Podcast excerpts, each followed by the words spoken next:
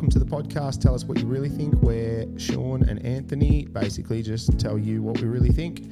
We cover all things property, finance, and technology, and we are brought to you by www.ratetracker.com.au. Anthony, welcome back to the podcast.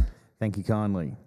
It is official. Um, the uh, the RBA first rate rise in what was it, decade? 11, 12 years. Yeah. Juicy, juicy times. Um, it's official. The, the the cab's left the rank. We'll see what happens in the in the next few months. Um, Yeah, for sure. you know, there's a there's a there's a bit going on, but what we need to what we need to be mindful of and focus on is uh, is the is the actual facts, as we know. Yep. Don't get too caught up in the uh, in in the media's narrative around it all. Just uh, mind your own purse and, and keep pushing on. So, what are we going to be talking about today to um, shine a light on a few things, both positive and negative in the in the property space? What are the hot topics? Yeah, for sure. So we're going to do a little bit differently this time. We're going to actually focus on one topic over the duration of the uh, episode. And it's something um, that we deal with day to day. It's definitely evolved over the years. Um, and the age old uh, debate what's better to invest in residential or commercial property. Wow, Mm, so it's a, it's definitely evolved and changed. Which, um, yeah, looking forward to, I guess, debunking it all and Yeah, definitely. Before we before we go into uh, Australia's property update, the boom or gloom segment, yep. what's uh, with commercial property? What's your opinion on it? Like it, it- when you say it's evolved, it's evolved. It's come from when I when I was younger. Um, I always thought commercial property was something that older people did, older business people did, older business owners like the Yes. you know the mechanic down the road owned his workshop, or the um, the the shopkeeper at the milk bar owned the milk bar, and that was just them. Everyone else just owned houses. What was your perception of it? In Yeah, definitely. It's like uh, it was always that sophisticated investor or the people with a lot of money, um, or those business owners that needed to yeah run their own business out of. Yeah. and it was really um, outside of the reach of your mum and dad's Mm. and and your everyday investors that were typically looking residential as being the only type of asset class that you invest in property. Yeah. and not seeing commercial as a as a viable option. And there's a few reasons why, Mm. but it's um and that's where it's definitely evolved. Yeah, yeah. I always thought that it had to have utility. Like if you're going to buy a commercial property, you needed to use it. And Yeah, it's just completely yeah. not the case. Um, And there's a lot of different rules and regulations around both asset classes, and that's uh, that's what we'll go through today as well. yeah, beauty. Look forward to it. Um, first off, uh, start of every episode, we will go through Australia's property update. Boom or gloom? How are we looking? Yeah, so interesting times. As you mentioned, rates are, uh, have gone up, and for the first time in a while. But um, yeah, it's it's, it's funny because it definitely affects people's um, perception of everything. And probably media 11 or 12 years ago weren't as frantic and uh, confronting as what they are now with everyone. Whereas And, back and then- the, the speed in which they can spread news is obviously a lot faster. You used to have to be paying attention at the six o'clock news to get that information. Yeah, now you can just open up So phone. even a decade ago, like Facebook wasn't seen as a as a as a media Yeah. um, tool. Yes. It was it was a social network. So even when the rates were rising back in you know from the GFC through to 2010 2012, Yeah. it wasn't other than the news and the newspapers. No. You didn't get your information smashed into your face 1400 times a day through Yeah. the 14 social media platforms that you use. Yeah, and I remember starting off in the industry then, and it was just yeah, rates are going up, and that's all you Yeah. knew- knew. And okay, is that what's happening? And uh, but yeah, so what's happening in the property market? It's definitely um, pegged it back a little bit. So what's what we're seeing now is auction clearance rates reducing. I did see that. Yeah, so so they did peak. Um, so the same time last year um, was about 74, 75 percent clearance rates. Now that's dropping down to low 60s. So I believe Melbourne uh, 40, uh, 64.6 percent. And overall, um, and then there was a revised figure down to 63%.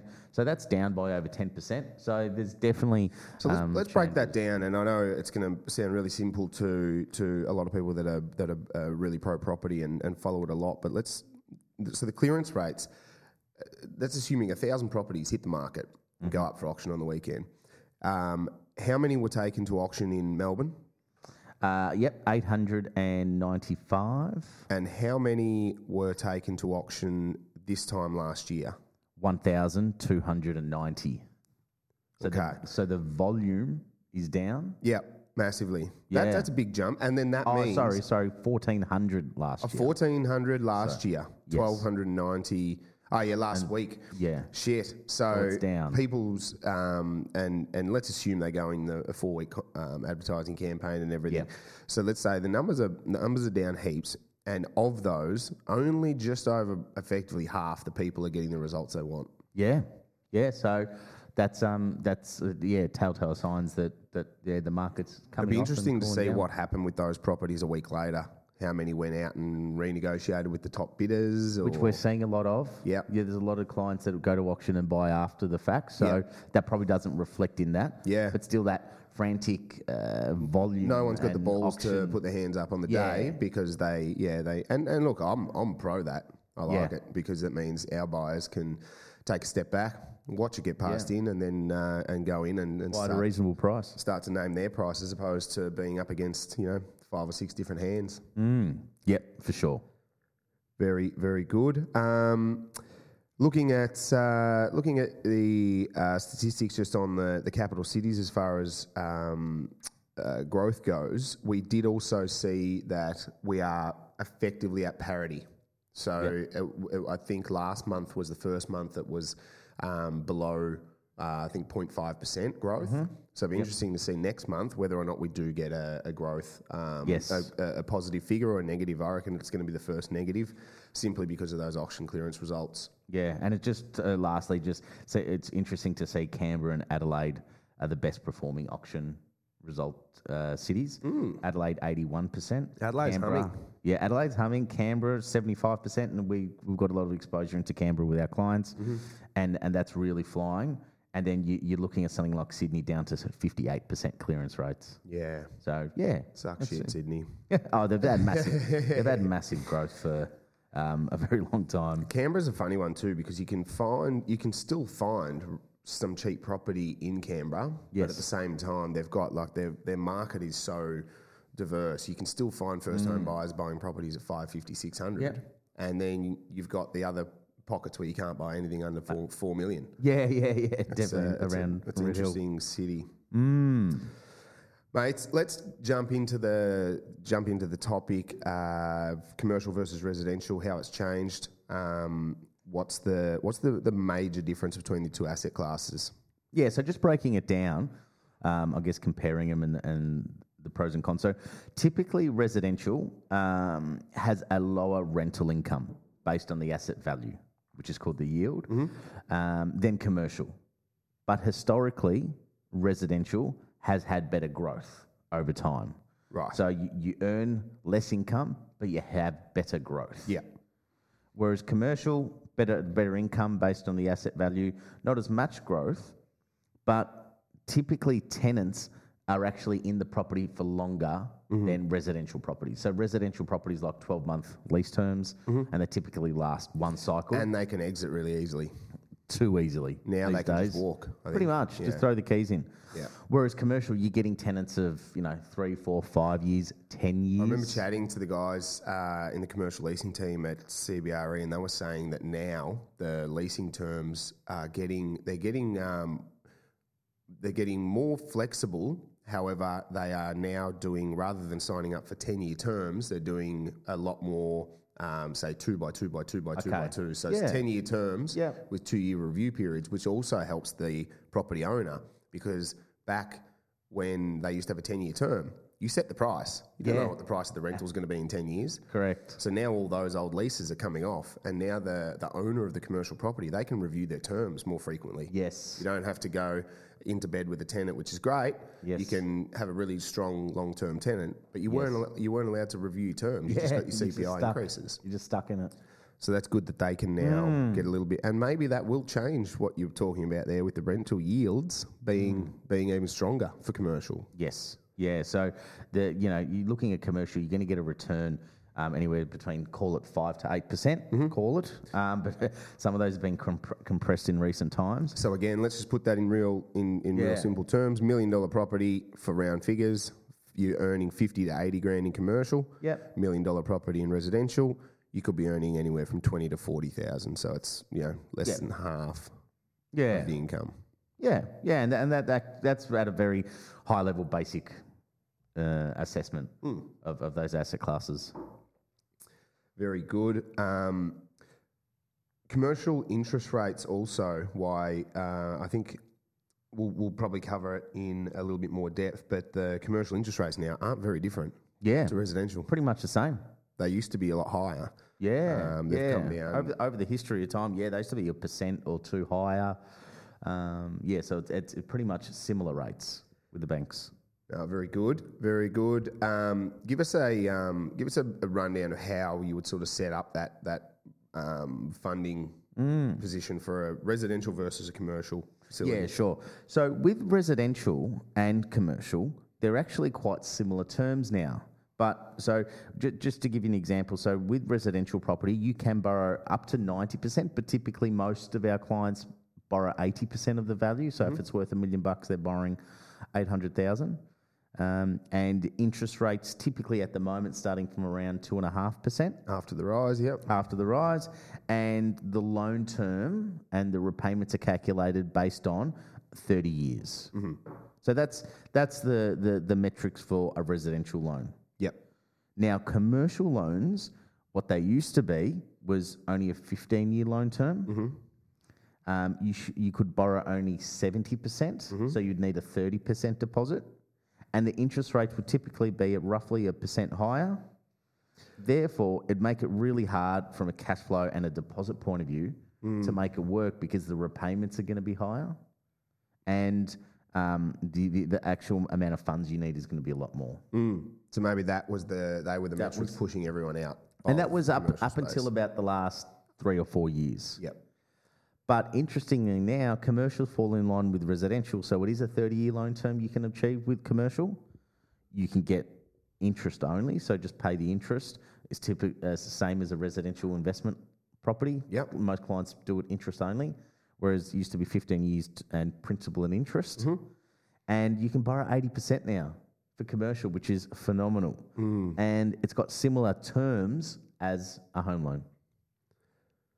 Yeah, that's um, and I think that that's probably that probably removes a lot of those um, barriers. Given that everyone used to, I think you used to have to review your commercial loans as well. Yeah. Every two to three years, you had to send in new financials and you had to send in new documents. Yeah. Now they're set and forget. So you can just you, you set up the loan thirty years, no worries, make your payments, and no one will come back and hassle you. Absolutely. Yeah, it's it's a lot more attractive. Um, looking at the the growth side of things that we were talking about before, there's there's an enormous amount of factors that comes into it, right? You can have a commercial property. If you had bought a commercial property in Dandenong ten years ago, Yeah. you probably would have got more growth than you would have in, your, in a residential property. Yeah. However, if you bought a commercial property in uh, Broken Hill, Yes. you know, middle of Australia somewhere, you Yes. probably haven't seen much movement in that 10 years. So th- it's too difficult to say, all right, resi commercial side by side. From a from a growth p- From a growth yeah, it's, point it's of too view, hard. there- It's too there's many- too many variables depending on where you buy, what you buy, Yeah. who, you, who your tenants Agree. are, what's happening in the lo- uh, local area. Um, is there a massive push to, to create business hubs like in Frankston, the Dandenong, they've now got massive business hubs. like a satellite areas. Yeah, like satellite CBDs. Yeah. Um, you know, the people that were lucky enough to buy commercial properties in those areas in, in a, a decade or two ago, yeah, they're gonna they're gonna um, do really well out of those those spots. yeah, for sure. Give us a rundown of how the um, like. Give us real terms of a nice, clean example of what it would look like to to buy a commercial property now. Yeah, so putting them side by side, and going back to that analogy of a, of a million dollar purchase, um, both scenarios now you, you need a deposit of two hundred and sixty thousand, which Cover would be a- stamp duty, everything. Yeah, twenty percent deposit and stamps. But then when you when you're looking at some of the other metrics, um, residential income on that property, and, and I've gone on the midpoint of that um, of the residential income at thirty thousand dollars a year, which is um, Three percent. three percent. But commercial, I've ac- actually gone to the bottom end, which is uh, fifty thousand, which is five percent. Yep. Um, so therefore, you, you twenty grand up in income per year on the property. So the interest costs they used to be different, but now they're pretty much the same. So we'll just say they're the same.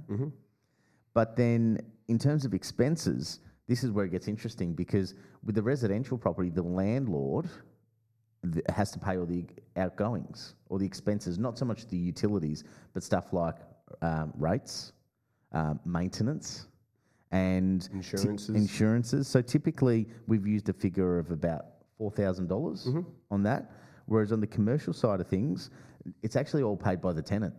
All the outgoings are paid by the tenant, including rates, including insurances, Land tax? land tax. Yes, land tax as well. Yep. Okay, so it's a it's a no brainer that anyone who maybe has a home and a and a residential investment property should probably be looking at diversifying into some sort of commercial asset.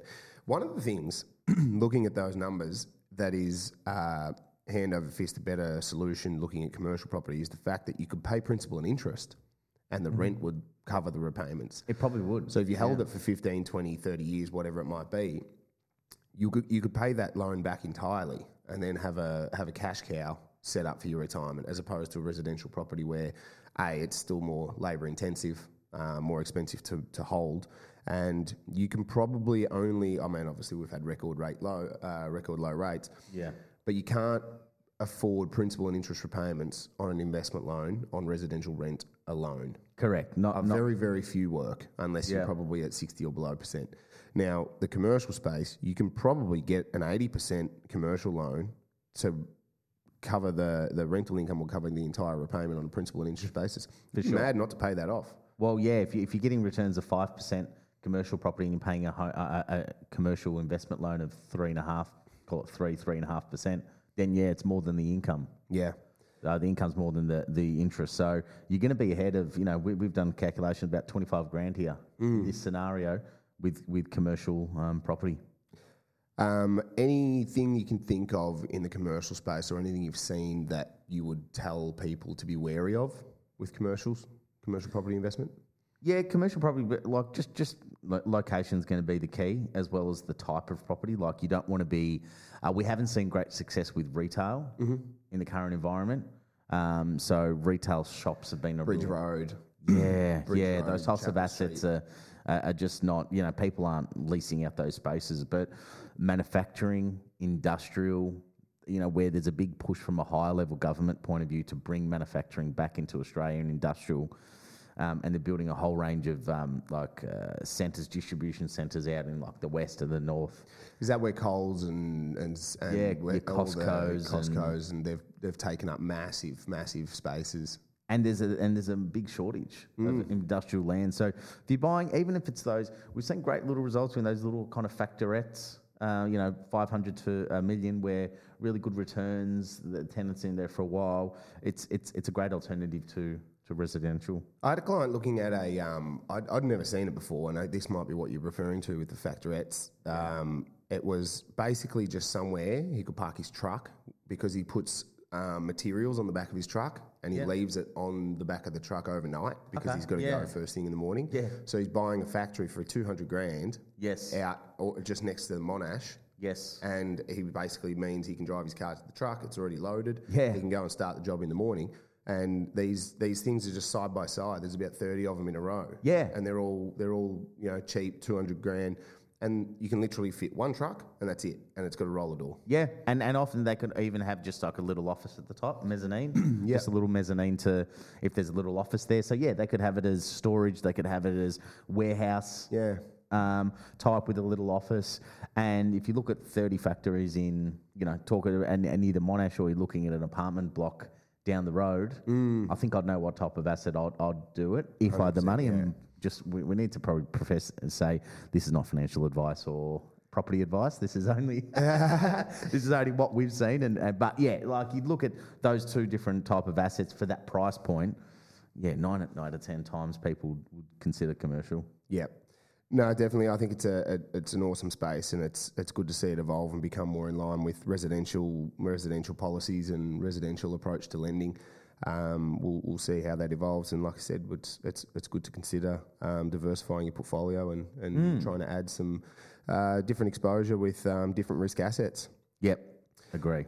Mate, that's good. Um, that's a good wrap up of the of the evolution of the commercial um, commercial property space. Um, I think with with everything going on with interest rates, especially, um, it's it's vitally important now that we that we keep a very cli- uh, close eye on things, um, looking at your, your overall risk, making sure you're, you're, you're two steps ahead with your thinking of what could happen in in uh, outcome A, B, C. Look at all all your different Yeah. um, all your different possibilities and, and where you're going with your investments, and, and just be be careful out there as uh, as things change a little bit in the in the 2022 financial year. Yeah, agree. And yeah, just just factor in potential rate rises, but yeah, don't get um, too caught up in it all because as we've noticed three months ago to now, and then maybe in another three months, things can change. Definitely, definitely. Um, awesome. Hope you enjoyed the episode uh, brought to you by ratetracker.com.au. And probably the most important time to ever get around Rate Tracker. Jump on the website and have a look. Uh, this 30 day interest rate tracking technology will review your rate and compare it against the industry benchmark every 30 days without you having to worry about it. It'll only let you know if your rate ever creeps above the threshold. So important. Um, keep an eye on your your bits and bobs. We hope you have a good week, and we'll chat to you again soon. Thanks a lot.